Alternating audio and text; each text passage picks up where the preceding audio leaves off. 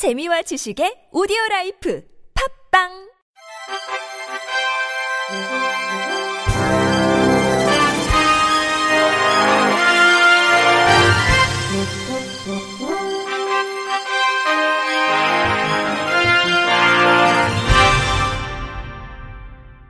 청취자 여러분 안녕하십니까? 9월 10일 월요일 KBRC 뉴스입니다.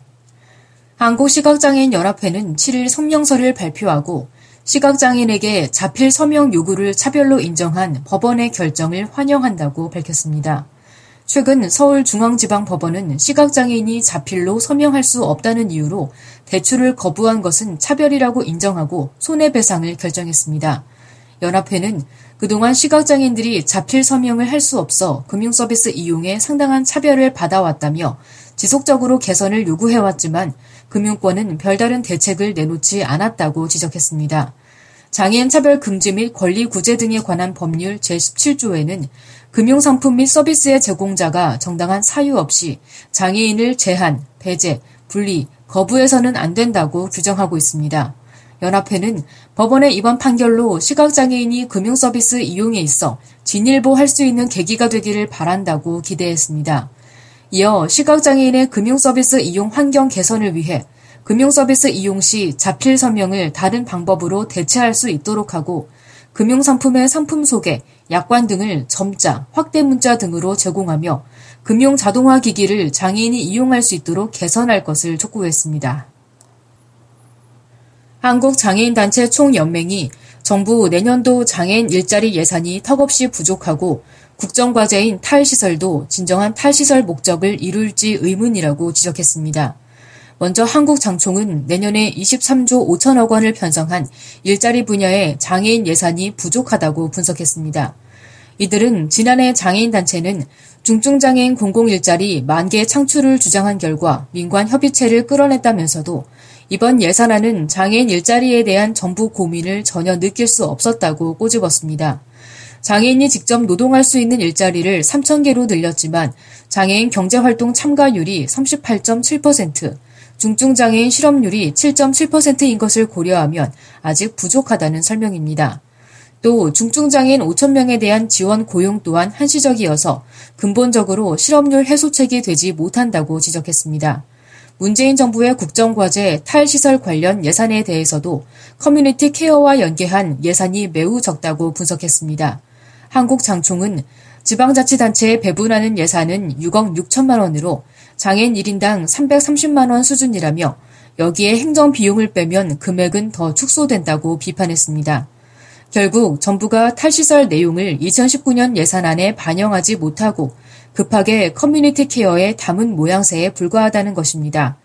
더불어 내년 7월 장애 등급제 폐지와 관련한 예산을 찾아보기 어려우며 장애인 학대 방지와 인권 보호를 위한 충분한 예산 확대가 이루어지지 않았다고 문제를 제기했습니다.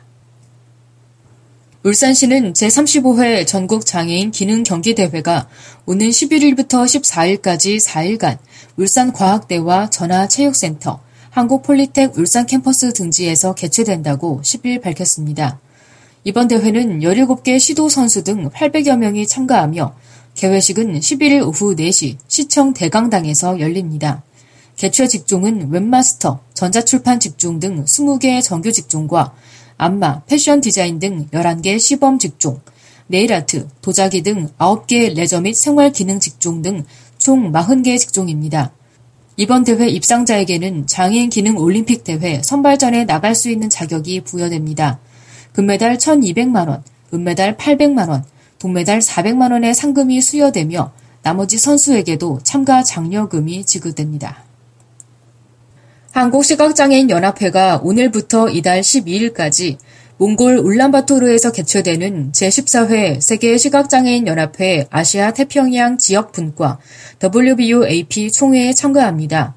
WBUAP란 세계 시각장애인 연합회 WBU의 아시아 태평양 지역 분과를 뜻합니다.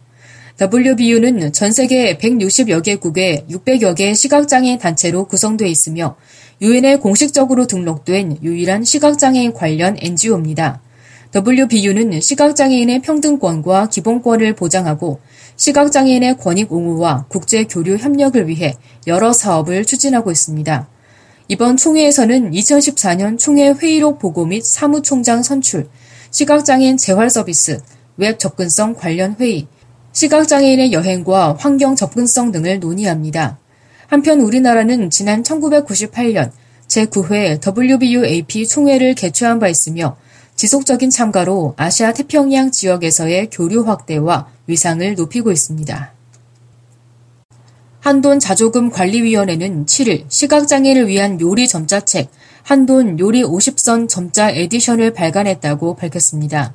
한돈 요리 점자책은 총 200권이 발간됐으며 전국 시각장애인 복지관, 점자도서관, 맹학교에 총 100권을 배포합니다. 또한 점자 교재로 40권, 한돈 나누리 요리 교실 참여자들에게 30권이 배포될 예정입니다. 이번에 선보이는 한돈 요리 점자책은 한돈 간장 샐러드, 한돈 영양밥 등 한돈 레시피 50선을 선정해 시각장애인들이 요리에 대한 흥미를 키울 수 있도록 했습니다.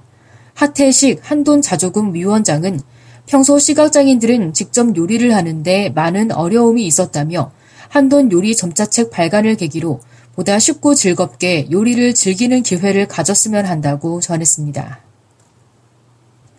실로암 시각장애인 복지관은 지난달 31일 우춘재단과 우즈베키스탄 장애인 재활 의료 사업과 경제적 자립 기반 구축 사업 시행을 위한 업무 협약을 체결했습니다. 협약 내용으로는 재활 의료 장비 지원, 재활 의료 전문 인력 교육, 시각장애인 축산 창업 지원 사업 등이 이루어질 예정입니다. 복지관은 우즈베키스탄은 경제 성장률 연평균 7%로 급성장하고 있지만 의료와 복지 시스템이 제대로 정비되어 있지 않아 장애인의 경제 활동 및 자립 활동이 매우 제한적인 상황이라며 업무 협약 체결의 이유를 설명했습니다. 복지관 최동익 사무총장은 우즈베키스탄 장애인 지원 사업은 2015년부터 우춘재단과의 신뢰 관계를 통해 시작됐다며 이번에 진행되는 장애인 지원 사업 또한 다른 개발 도상국들의 모범 사례가 될 것으로 기대한다고 밝혔습니다. 한편 실로암 시각장애인 복지관 국제장애인 지원센터는 아시아, 아프리카 대륙 등 총 13개국을 대상으로 장애인 지원 사업을 펼치고 있습니다. 세종특별자치시에서 운영 중인 장애인 거주시설에서 30세 장애인 A씨가 사망하는 사건이 발생했습니다. A씨는 지난달 29일 밤 담당 사회복지사가 자리를 비운 사이 빵을 먹던 중 기도가 막혀 사망했습니다. A씨는 초등학생 수준의 지능을 가졌으며 그동안 돌출 행동과 식탐이 유난히 강했던 것으로 확인됐습니다. 시설 관계자는 당시 A씨가 빵을 먹다가 기도가 막힌 것을 확인하고 급히 119에 연락했지만 병원으로 후송하는 도중 사망했다며 담당자의 관리 소홀은 있었지만 시설 차원에서 나름 최선을 다했다고 설명했습니다. A씨가 사망한 지 열흘이 지났지만 해당 시설은 아직까지 감독기관인 행정기관에 보고조차 하지 않은 것으로 확인됐습니다. 이에 일각에선 해당 시설의 사건 은폐 또는 사후 처리에 대한 의무를 제기했습니다. 이와 관련해 해당 시설 법인 이사장은 A씨 보호자와 합의를 하기 위해 보고를 하지 않았다며 이제 합의가 끝났으니 보고할 생각이었다고 해명했습니다. 끝으로 날씨입니다.